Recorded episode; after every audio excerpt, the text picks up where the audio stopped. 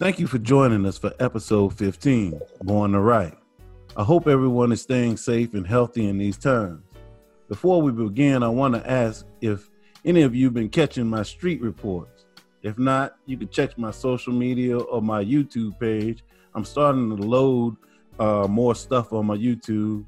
Also, last time we briefly introduced Claudia, but I really wanted to give her a chance to really introduce herself. So Claudia, tell the people about yourself. Uh, well, thank you so much, Paul. Hello, everybody. I hope that if you're tuning in, um, you find yourself uh, doing very well. Uh, my name is Claudia. I, uh, I'm part of Walta Astrology. Um, on Instagram, it's uh, at Walta, when astrology leads to awakening. Uh, and yeah, that's that's basically my my little niche in, in the astrology world. Huh. What's your uh, three majors? Uh, okay, so my sun is in Pisces. My moon is in Sag, uh, which makes me love this stuff a lot. And my rising is Aries at twenty-nine degrees, which I just recently read is called the aneretic degree, I believe. Hmm. Um, I'm not... You're not sure? No, I'm not too far into degrees. Uh, okay. I'm not, I don't really concentrate on degrees that much. As well, uh, well, on one of your earlier uh, episodes, you um, you talked about the twenty-nine degree and the zero degree, mm-hmm. and um, twenty-nine degree being like basically like outside of the pool, right? Yes. Like getting ready to go outside of the pool, kind of like still in the pool, but like in the shore, almost like getting out. Yes. Yeah, so I guess that gives me kind of like the best of both worlds in a way, between Aries and Taurus. When did you uh, first really start getting into astrology? How did you? Uh, when I was twenty-two, um, and I'll never forget it because uh, I had gone through, I had gone through somewhat of a, I guess like a crisis. I mean, I was really young, but I had gone through like a really bad breakup. And I started hanging out with old friends that I hadn't spoken to in years, basically. And, um, you know, we're just talking, and a girl that I, I was just hanging out with said something about the moon and how it was really bright. And then, you know, she, she tells me, oh, when's your birthday? And I was like, oh, February two. She's like, oh, I'm a Pisces, just like you. And then we just started talking, and it was, like, immediate. Like, the, the light bulb just went off. And, and um, I don't I don't know, it was just uh, something that just triggered me immensely. And when I got home, I remember I went straight to the computer and I just did a bunch of research. Uh, I remember being on it for like hours, and I needed more and more and more. And fast forward to what, like I'm twenty-eight now, so it's been what, six years? So you've been on a six year journey into astrology? Basically, I mean, and I still am as, as fascinated as I was at the beginning. I, I still, like, when I look at a chart, I, I dive in. Um, at first, I, I, I wanted to really get a good grip on it. But even now, like, I'll still kind of, like, go back and read. Um, but, yeah, I'm I'm really deep into it now. I can't I can't let go of it. It's has the way you, when you started six years ago, has it changed to today? The way that I what? The way that Look I read at astrology. It? Absolutely. Absolutely. Um, I guess starting with the fact that, you know, that, and you also mentioned this in one of your episodes, the whole like fate versus free will. Um, that kind of gave me a run for my money because it really had to make me think about all these things that happen. And the more you get involved in astrology, the more that you realize that there's dots that kind of just connect themselves, much like how the stars look like, you know, in the constellation. Mm-hmm. Um, so yeah, I think I have I have uh, really changed the way that I, I think about it, my relationship with it as well, um, the way that I feel about it. Is there a form of astrology you lean towards, or what parts of astrology like to would you say your focus is or your go-to? So I guess when you I like start, to do uh, so yeah, so I guess that when I started, I was very much into like the whole sun sign, you know, and, and, and obviously, you know, my world kind of expanded when I realized that it was so much more than just sun sign, and that, you know, emotions had a lot to do with it and whatnot. Um, but when I started, um, you know, obviously I, I was doing a lot of research on cafe astrology, and I think the, the focus on there was cafe. A lot. I think cafe astrology is everybody's starting point.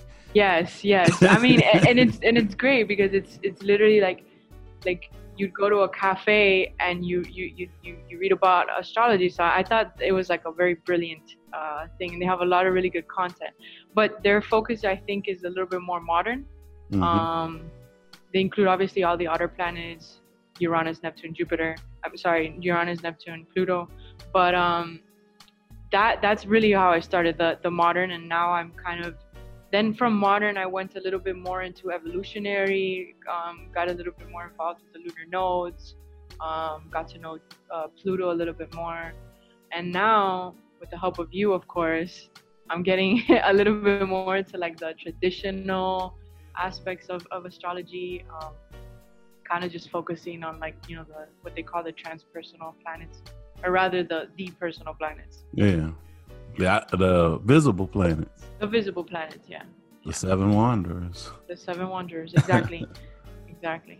Um, Are you liking that type of? Yes, I like it because it's a little bit more predictive. Um, I think it focuses more on prediction based, um, rather than what I initially. Love my, my love for astrology started, which was basically, you know, the focus on how to navigate through the soul's potential, or rather through the personality's potential. Mm-hmm. Of More reaching of psycho- to like psychology based, basically, yeah, reaching to that point where you know yourself and you understand your triggers, and you understand that, you know, um you, you can behave in certain ways and try to somewhat find a balance to it. Um, pretty much just accept yourself for who you are. And I think that anybody that loves astrology, um, or rather anybody that finds astrology will will understand or come to a point where they feel like, oh, wow, you know, I found something that makes me accept me for who I am. Huh. I'm glad you said that. So in, in the podcast of... Um, An offer I can't refuse. Mm-hmm. When I was talking to the Buddhist monk, yes. I asked him a question. I asked him, uh, what is Buddhism?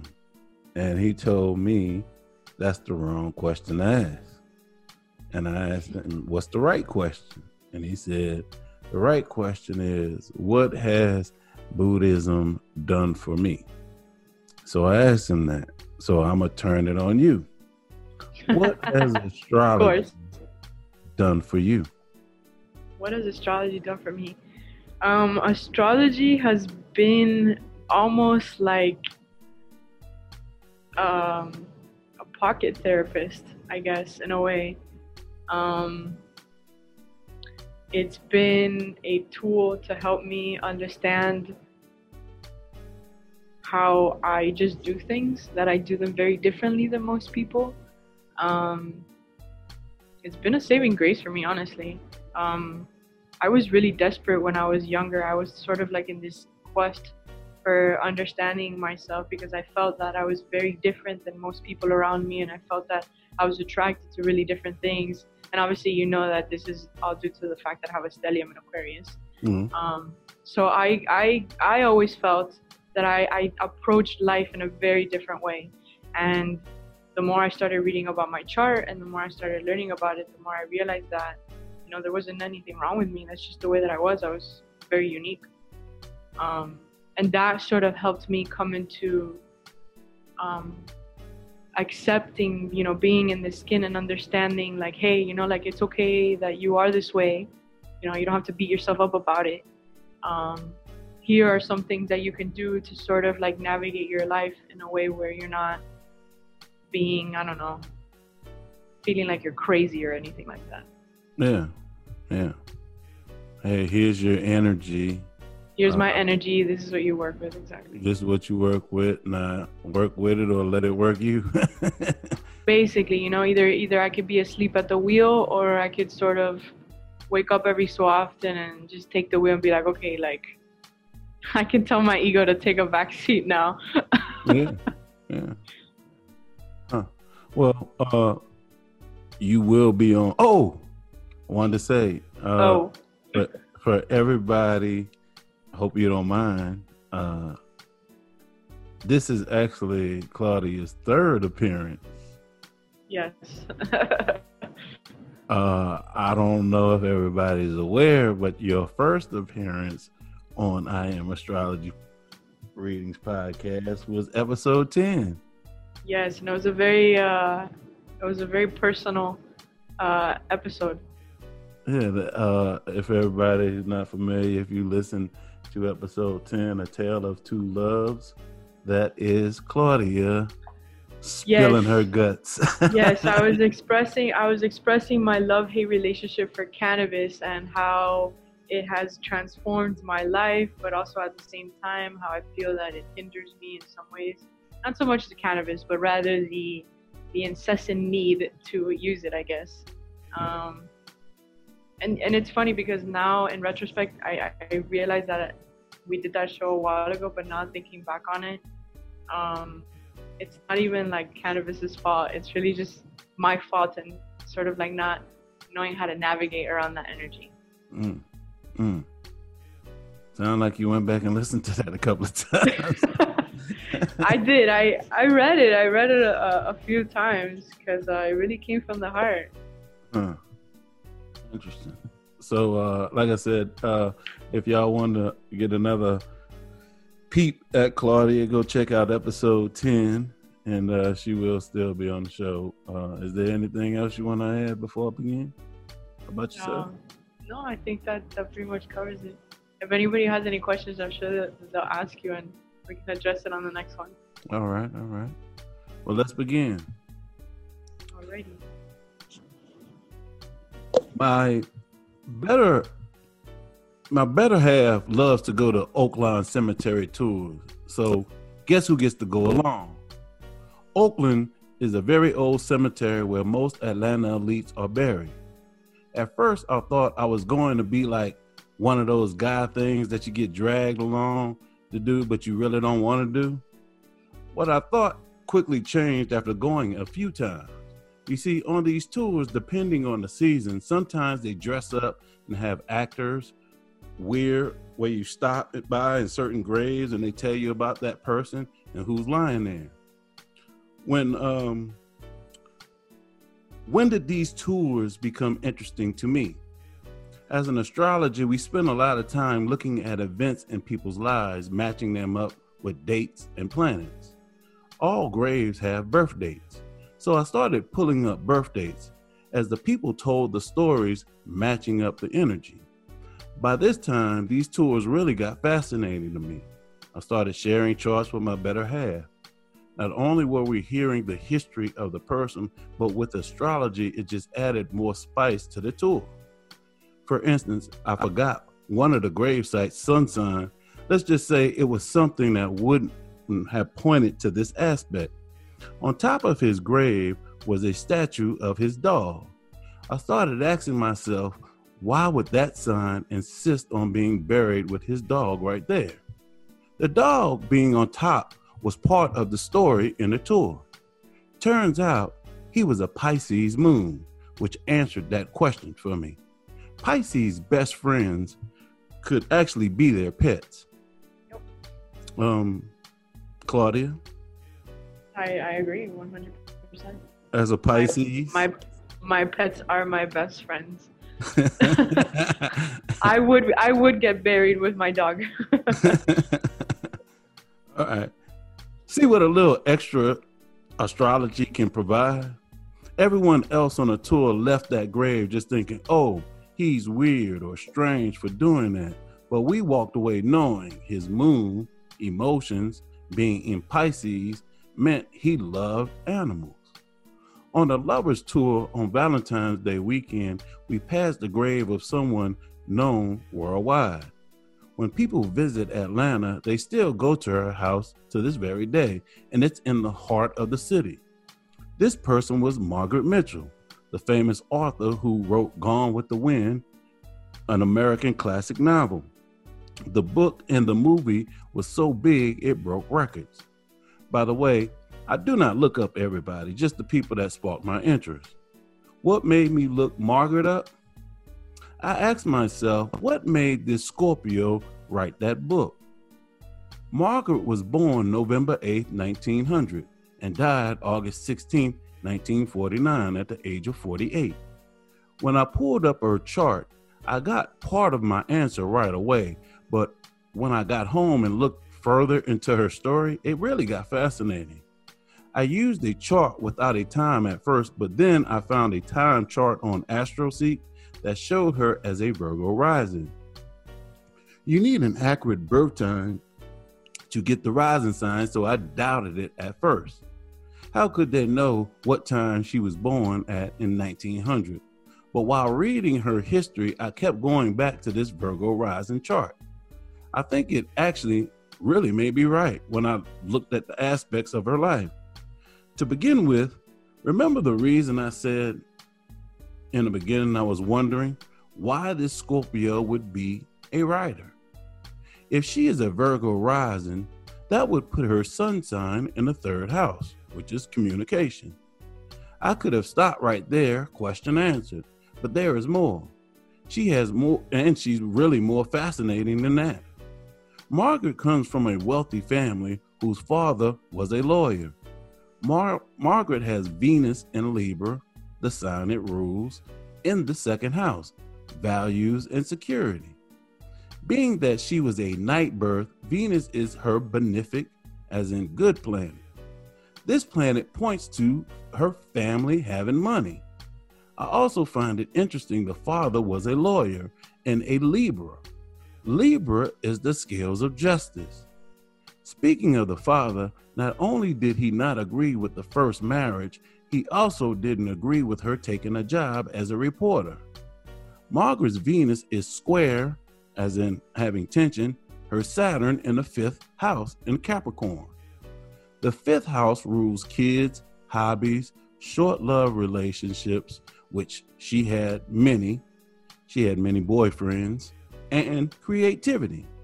Saturn here is the malefic, as in it's not so good and not so helpful because it's out of sec, being that she's a night bird. A few things about this placement. The first husband was abusive, which speaks to this placement. Writing was once a hobby, but as we all know, that was her creative zone, and the father wanted to stop it. She also never had any kids.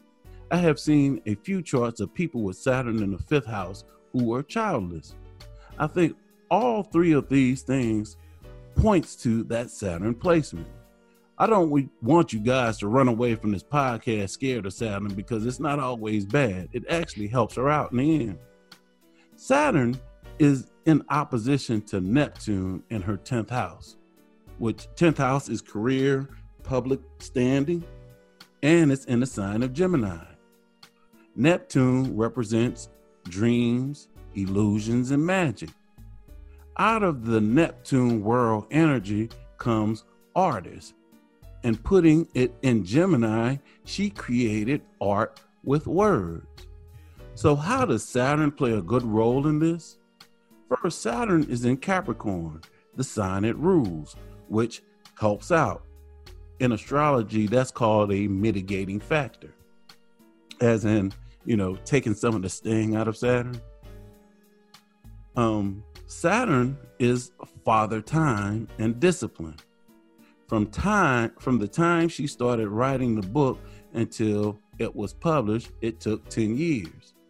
Having her benefic Venus squaring Saturn helped her finish the book. Staying in the tenth house, she took a job as a local reporter from the Atlanta newspaper. Margaret has three planets in the tenth house, Gemini, which is communication. Gemini can be gossipy and loves conversation about many topics. This is pretty much what a beat reporter does. She goes around talking about things all around town. She was really active in this field, writing over two hundred articles for the paper. This is probably represented in the stellium, which is three or more planets in Gemini.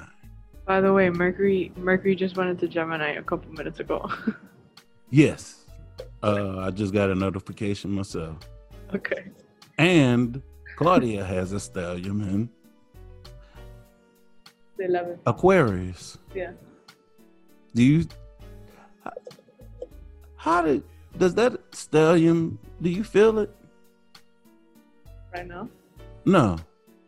In your chart. You know how you say... Uh, You got you had a stellium in Aquarius. Do I feel it? Yeah. Yeah. It. How does that? How how do you feel? How is that expressed? Um, it feels it feels intense sometimes. Like it's something I can't run away from. Hmm.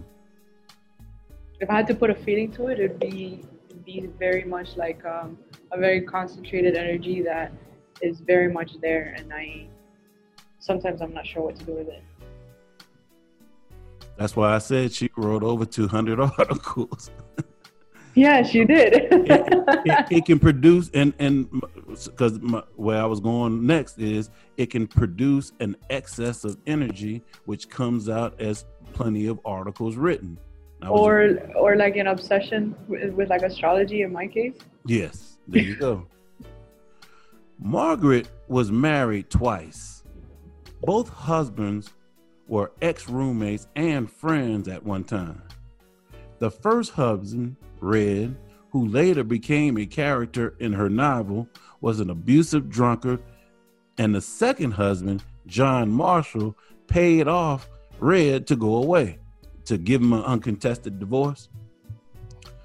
The second husband, who is in the picture on the blog, I have a picture of Margaret Mitchell's gravesite. And it's Margaret on one side and John Marsh, the second guy.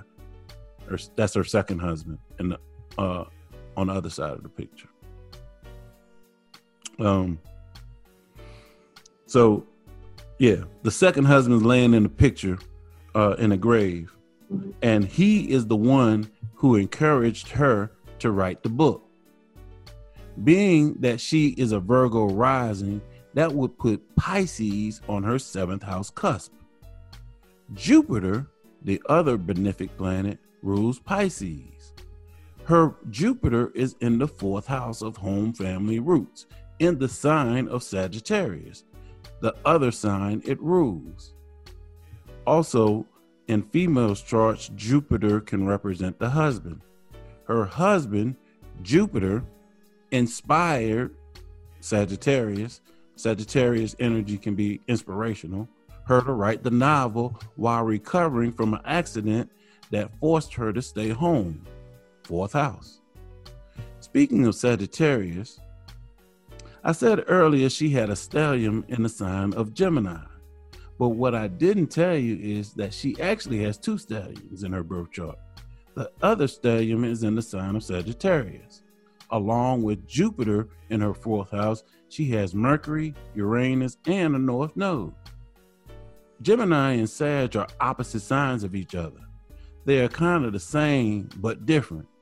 Both like to communicate, but it's a different type of communication. Gemini is more gossipy, quick, and short.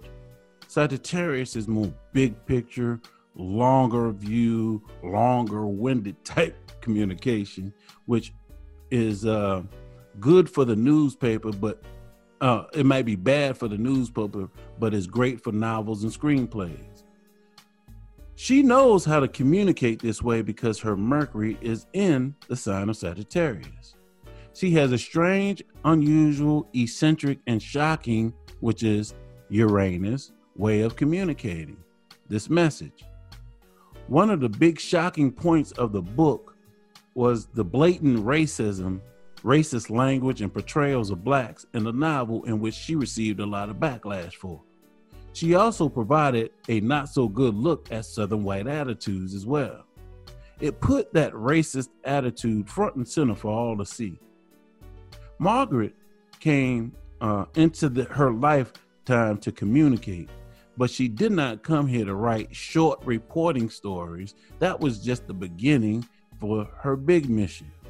She came here to write that novel, her North Node, what her soul wants to do, is also in Sagittarius. With Jupiter in the sign it rules, this novel turned out to be a great success. I've touched pretty much on every planet except one, Mars, which is the other malefic.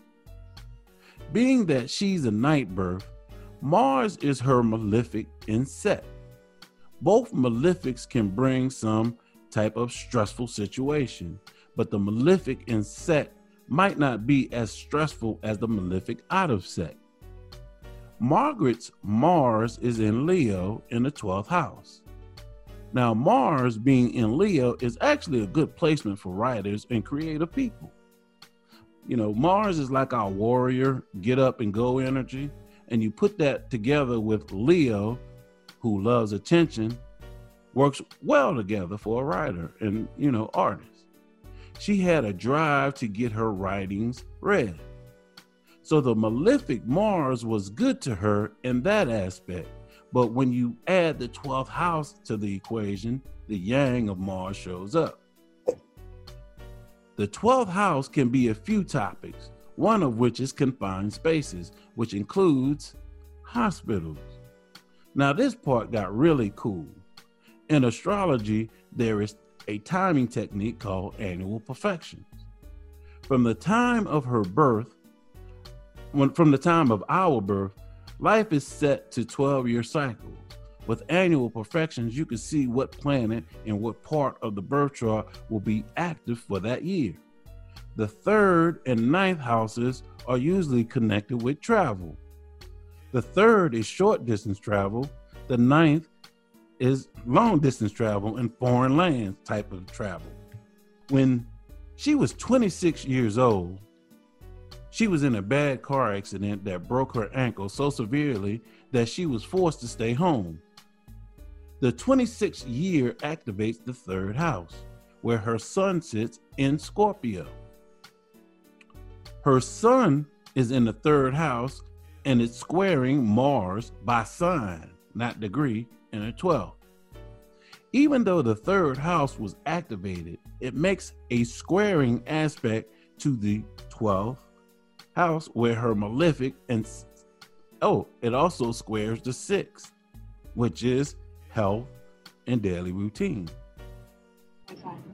where her malefic insect set. What was the outcome of this? It was a car accident during a short, short traveling uh, outing. Even though this was a bad accident, it was not totally bad. Shortly after that accident, she moved into a fourth house year. The fourth house is associated with home, family, and roots. The accident forced her to sit home, sit at home. This is when she started writing the book that made her famous. Although the car accident was a negative thing, something positive actually came out of it. It might have helped that when her fourth house became active, it activated the benefic planet Jupiter and Mercury. The book was published on June thirtieth, nineteen thirty-six, when she was thirty-five years old. This is interesting because that would put her in a twelfth house annual perfections year. Another thing associated with the twelfth house year is endings. The writing, the editing, and rewriting part of the book was finished, and now it's time to release it for praise, Leo, her twelfth house cusp. Remember, Leo likes attention. By the time she made it to her birthday a few months later, she was a star. When she moved into her first house, which is a self year, uh, my, your self year, which activated Mercury.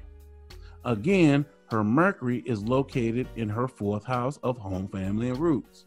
That year, she became famous for something she wrote while sitting at home and became a household name. Two years later, from when she when they first published the book, while in the second house year, she sold the rights to her book for the movie.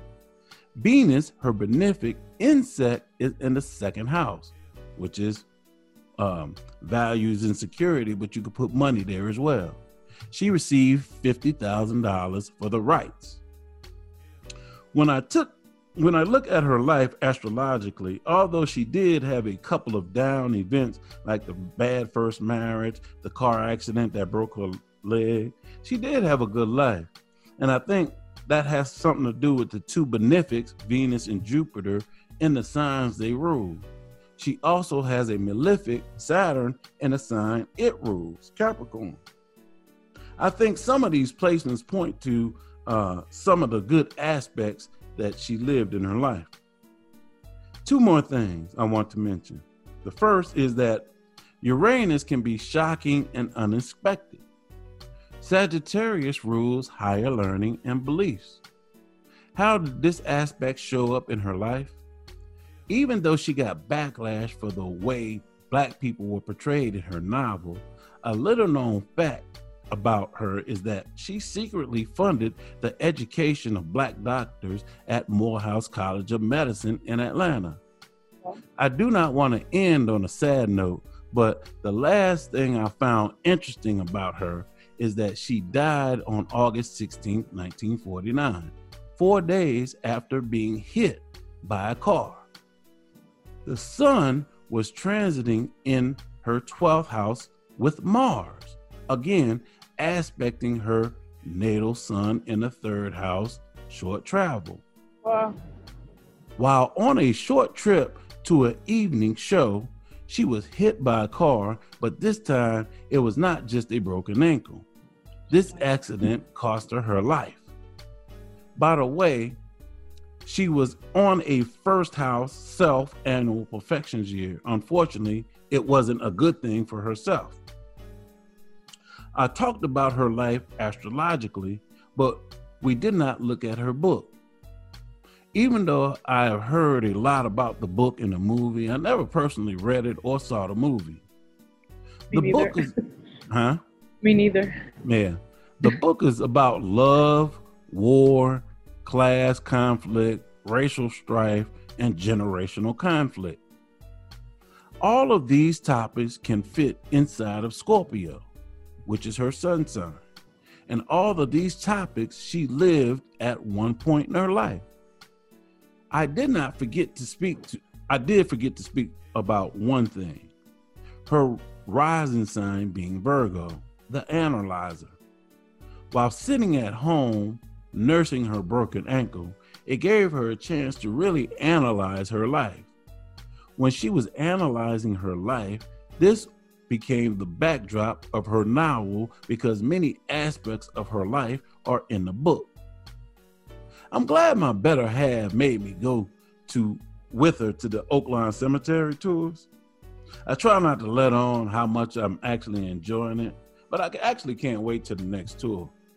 Hopefully, we will tour someone else who is as interesting to read about as Margaret Mitchell. It was awesome. Thank you, thank you. Um, I, I do wonder if maybe her her giving back to the to Black doctors was sort of like a way that perhaps she felt some sort of guilt because of like all the the, the, the backlash. backlash. Yeah, that, yeah, it might have been. Cost. It might have been uh, uh, made her, her conscience feel guilty. So you know. Yeah, yeah. She I, gave I, back. I thought about that as soon as you said it. Uh, that part is not um, highly publicized, but they should they should publicize it. You know, yeah. Made me think differently about it. I might watch that movie then. yeah, yeah. Actually, uh, my mother, who is seventy-six, she said she couldn't even make it um, through the whole movie uh, or boring. read the book because of. The racism and how it was being portrayed. And she was a white woman, Margaret Mitchell. Yes. So she technically wrote a book that was very racist against Black people. Well, mm, well, it's a timepiece period. It was set in the South, like during uh, right before uh, the Civil War and during the Civil War time. Oh, so you mean that she? So so you mean that she was very true to like all her Sagittarius energy. She was probably very blunt and like forward about everything that happened in her like whole life or whatever. Well, well, you know, I think I think it was set on a plantation. And and the black person was like her maid, and you know, made her talk real black. I think what was her name, Mammy or something. Uh, you know, yeah, it was. It, you know, I'm speaking out of not actually seeing it, just clips and from what I heard. But you know, uh, but if you read a lot of stuff about her life, she was introduced to that earlier in her life because. Uh, she had uncles and stuff like that that were ex-Confederate soldiers. And, yes, yes, and, I, uh, I they, yeah, and then they bring her to see plantations, burnt out plantations when Atlanta got burned down and stuff during the war. So, I mean, and she was a little girl. She probably hearing these stories, you know? Yeah, so she was very influenced by her upbringing and her roots. And then... And then and, and, and, and it caused her to write something that was, I mean, I mean, I'm surprised that it, it won a Pulitzer Prize. Obviously, you know, like, I guess I understand why, but it was obviously something very raw and like real to that time. Yeah. And then it was uh, nineteen thirty something. So, you know, uh, racism. You know, post, post-depression. Yeah. Racism wasn't looked down. I mean, and, and that was another thing too. I was thinking about what is fifty thousand dollars post depression? It's a chunk of change. Yeah. It's yeah. a large chunk of change. Yeah, and that's and that was for the rights of the book, so uh, to do the movie. So that ain't saying what she made off the book. It's kind of crazy though that that it goes so hand in hand with with with the with the birth chart. That's what that's what really really fascinated me. And to be honest with you, um, the way that I looked at astrology before reading uh, Chris Brennan's Hellenistic Astrology book. Shout out to the Astrology Podcast. Yes, shout out to them, Chris Brennan. Um, I wouldn't have seen a chart like that. Yeah, I get it. No, I mean you're you you went in. Yeah. Well, well, well, well. Remember when I when I was really doing when you first me and you first started talking, I really was more focused on natal astrology, and I really tried to I stayed away from transits and prediction type stuff. And me too. I, I uh, when I started, I was very much into natal astrology, and though I'm, though I've gotten, I feel like I've gotten good at natal astrology. I can see why some astrologers will graduate from natal astrology and like go on to something else because sometimes I feel like it becomes a little bit redundant.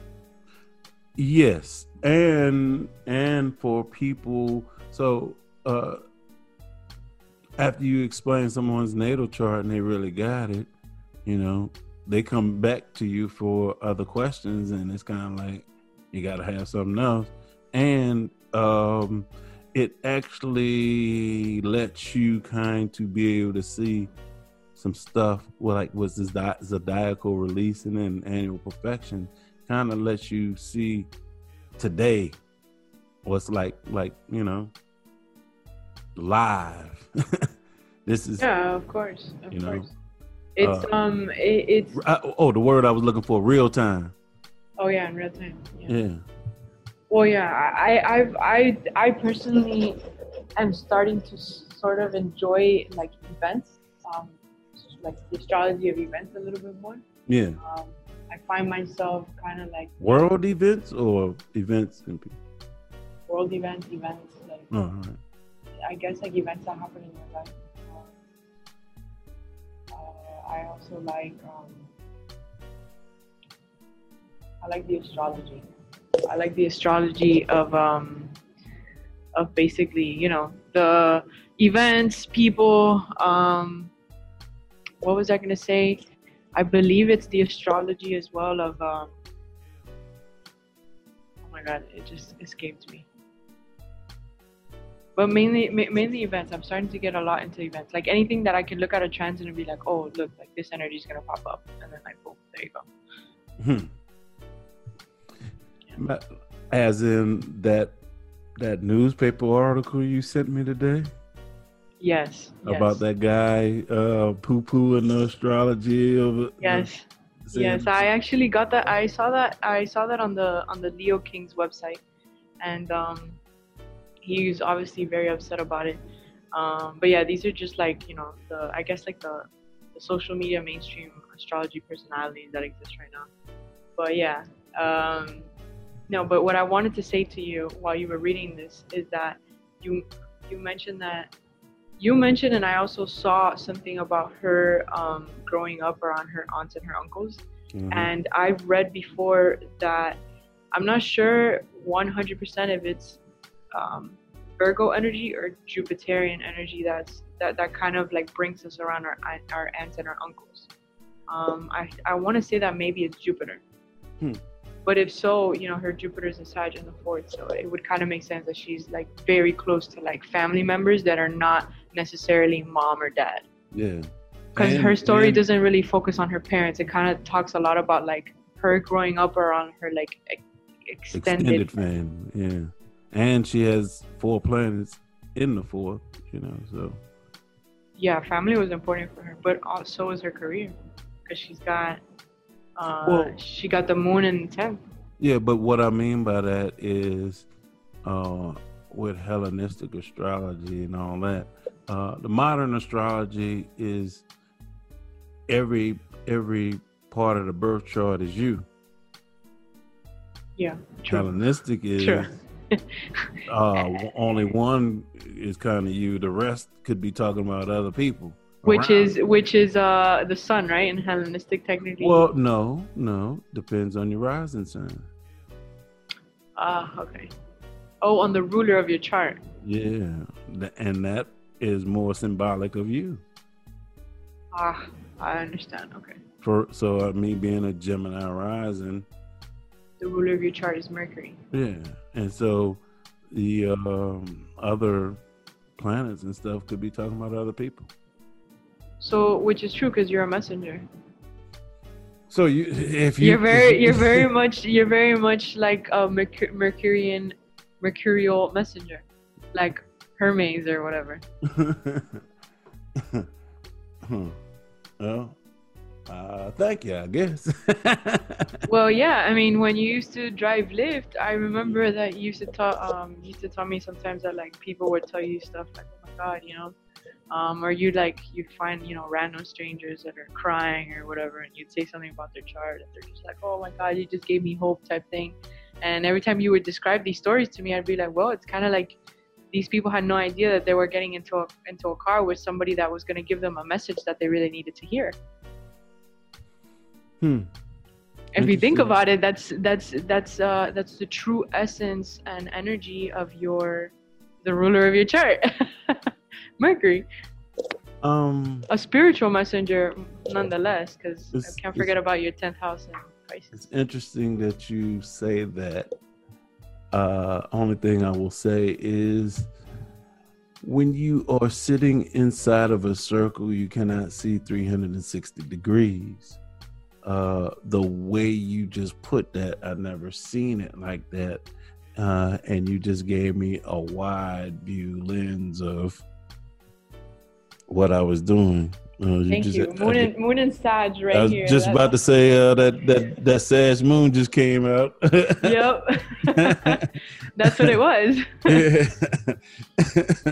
That Sag moon just came out and showed us. Uh, no bigger picture. Had a presence on the show just a few seconds. Um, by the way, if y'all want to know what we're talking about, Sag people, Sag energy can see big picture. My entire life, my entire life, it's been like this. Huh. Uh, is there any uh, things that you wanted to bring up as far as... About Margaret Mitchell's uh, birth chart? No. we're gonna move on from Margaret Mitchell. I think we had enough of Margaret. Uh, as far as aspects or anything going on in the sky that you want to talk about? Uh, okay, well, so um, so Saturn went into into retrograde last night, which is technically today at twelve at midnight, twelve ten a.m. Right. And then uh, Mercury, uh, planet of communication, just entered Gemini today, so we're feeling that. We're gonna be feeling very, very curious and and wanting to sort of like socialize and spread our, our our little butterfly wings and just sort of, you know, talk and chatter and and uh you know, go from from uh flower to flower, pollinating. That might be why we're doing this podcast today. My that's my first house, Mercury. Absolutely, absolutely. It's it's a good one. You said it, and I, I was like, oh, I don't know if we should do it, you know, because Saturn in, in retrograde. But hey, it's coming out great. And then um And then tomorrow, no, sorry, on Wednesday, which is the thirteenth, Mars is going to enter Pisces. And, you know, Mars doesn't like to be in Pisces, technically. And then the same day... Wait, is uh, Mars in fall in Pisces? Wait. Yeah. No, Mars is in the fall. It, Mars is, is in its fall in Cancer. Cancer. All yeah. right. But it, I, I, I don't think... Well, it's, it's a water sign. It's a water sign. Yeah, it doesn't express itself as assertively as it should. And then later on that day, Venus stations retrograde in Gemini. Wait, I thought Venus was retrograde already. It's not? Not yet. It's in Gemini. It's gonna be, yeah, twenty-one degrees. When's that go retrograde? And then on Thursday, the day after, Jupiter in the morning goes retrograde at twenty-seven degrees. Capricorn. So it's gonna bring up, because it's gonna be around those degrees. I'm not super into the degrees either, but I, I know I remember the degrees from the from the Pluto Saturn conjunction in Capricorn, mm-hmm. Jupiter, like back in January, when everybody in astrology was saying, "Oh my God, the world's gonna end. Something really big is gonna happen." Blah blah blah blah. Well, the coronavirus happened. That's what that was the really big thing that was gonna happen. And now we're kind of going back into pre-coronavirus days. Um. How, so, how many planets we gonna have retrograde at the same time? Saturn, Venus, and Pluto. Pluto. Pluto's already retrograde, so technically four. Oh man, four planets in retrograde. Yeah. Yeah. It's a very it's it's a very wise time to not make any major decisions or not make any like major purchases, or sort of just stay put and just sort of like, you know, um, reflect, just kind of test the waters, see what it is that you really like about whatever situation that's what, happening what, right now. What to do about those exes that contact you with Venus being retrograde.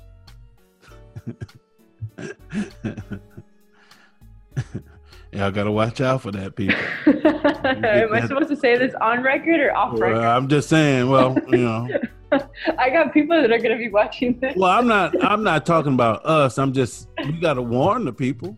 You're right. You're right. What you know, is with, with Venus being retrograde? What what what happens with Venus being retrograde? Um. Well, just Could there's you, gonna be you, a lot of a lot of talking, a lot of conversation. Yeah. You know. Uh, but, but by the way, um, if exes do pop up, just realize sometimes retrograde is is uh, the reason they're popping up is for closure. Yeah, and things, you know, usually retrograde cycles point out to like um, things that are coming from the past, like back up. Yeah. And um, yeah, basically that, to kind of like have some sort of like closure and just sort of like, you know, move on to that next chapter. But or it, just revisit. You usually but it, tend. But it ain't saying rekindle. But I think it could. it could. It could rekindle, but then, I mean, it's it's not advice to rekindle. Um, But I, you know, it's funny you say that, because I feel that even though sometimes like the astrology will tell us, oh, like don't go back to something, right? But so it's almost like we understand in some sort of uh, unconscious way, or, or rather like our subconscious understands that, it, yeah, like we shouldn't go back to that, right? But there's always a part of us that is curious to kind of like see or understand what it is that we would be going back to, right? So if we tend to go back to that which has already happened and now it's coming back and we're sort of like looking at it again, um, we don't usually find ourselves in that same state that we found ourselves when that first thing, whatever that came back, left us to begin with. Yeah.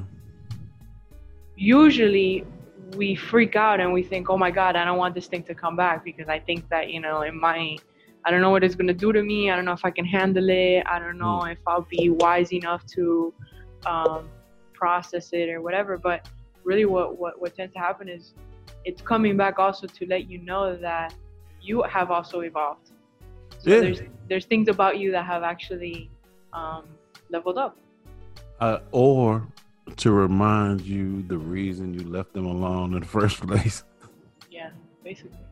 You know, uh, hey, it's that person that you had that you still had in the back of your mind, like way back there, like, uh, and then that person shows up, and then when they show up, you be like, oh, I remember.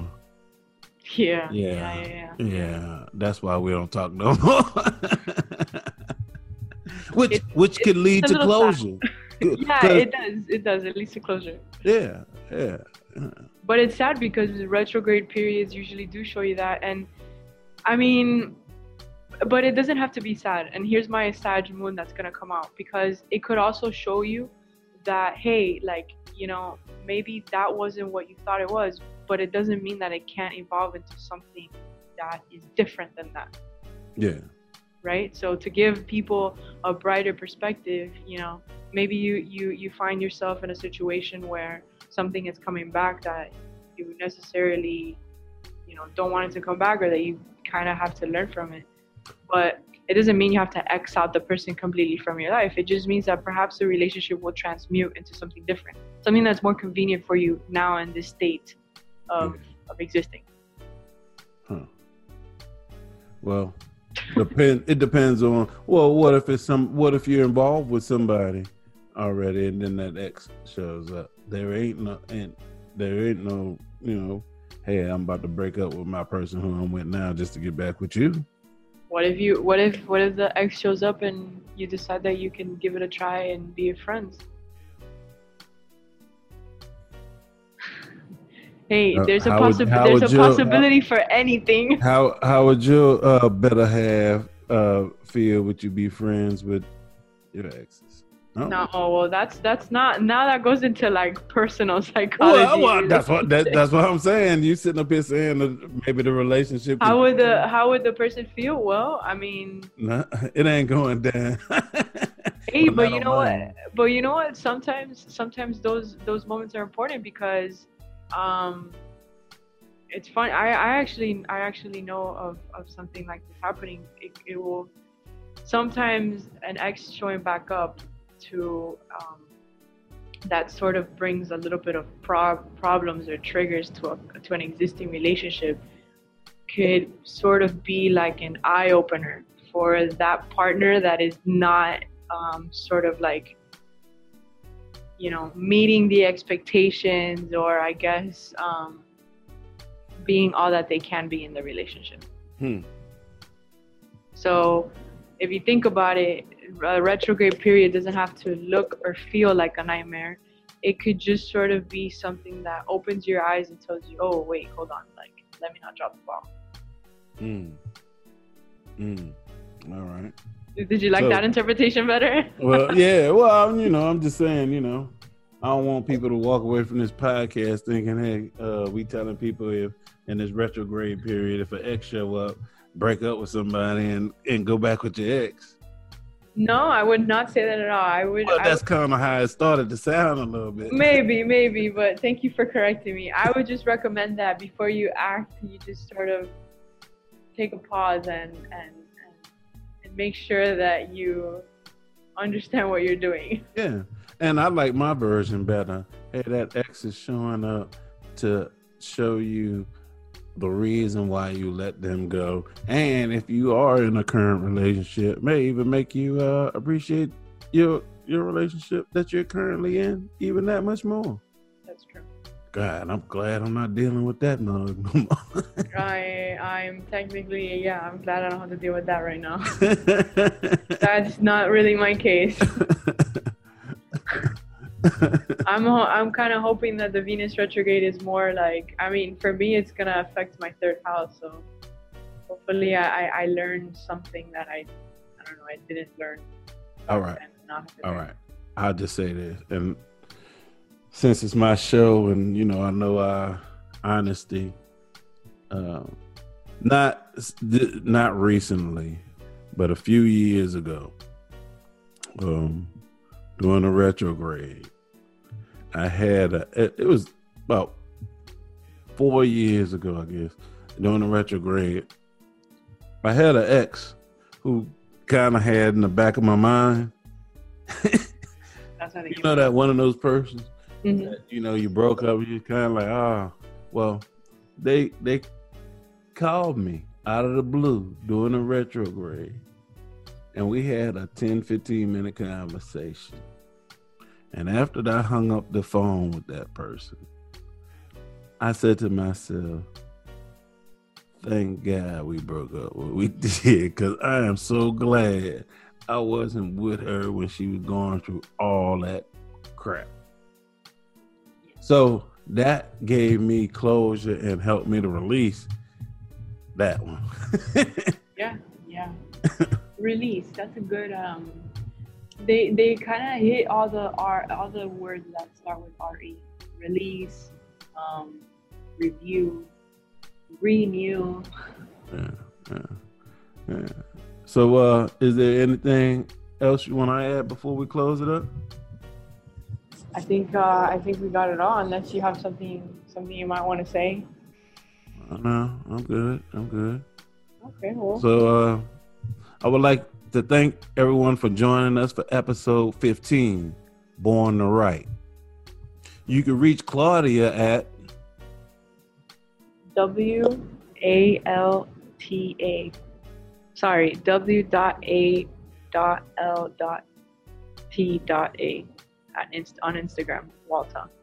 Or you can just ha- uh, search the hashtag When Astrology Leads to Awakening. All right. Uh, website? walta vision dot com. All right. And, and there you can find my email and my, my phone number. Um, I actually do uh, free fifteen minute consultations if anybody wants to talk about anything. If you just have like a random question about astrology or anything, you can always call me and, and discuss it.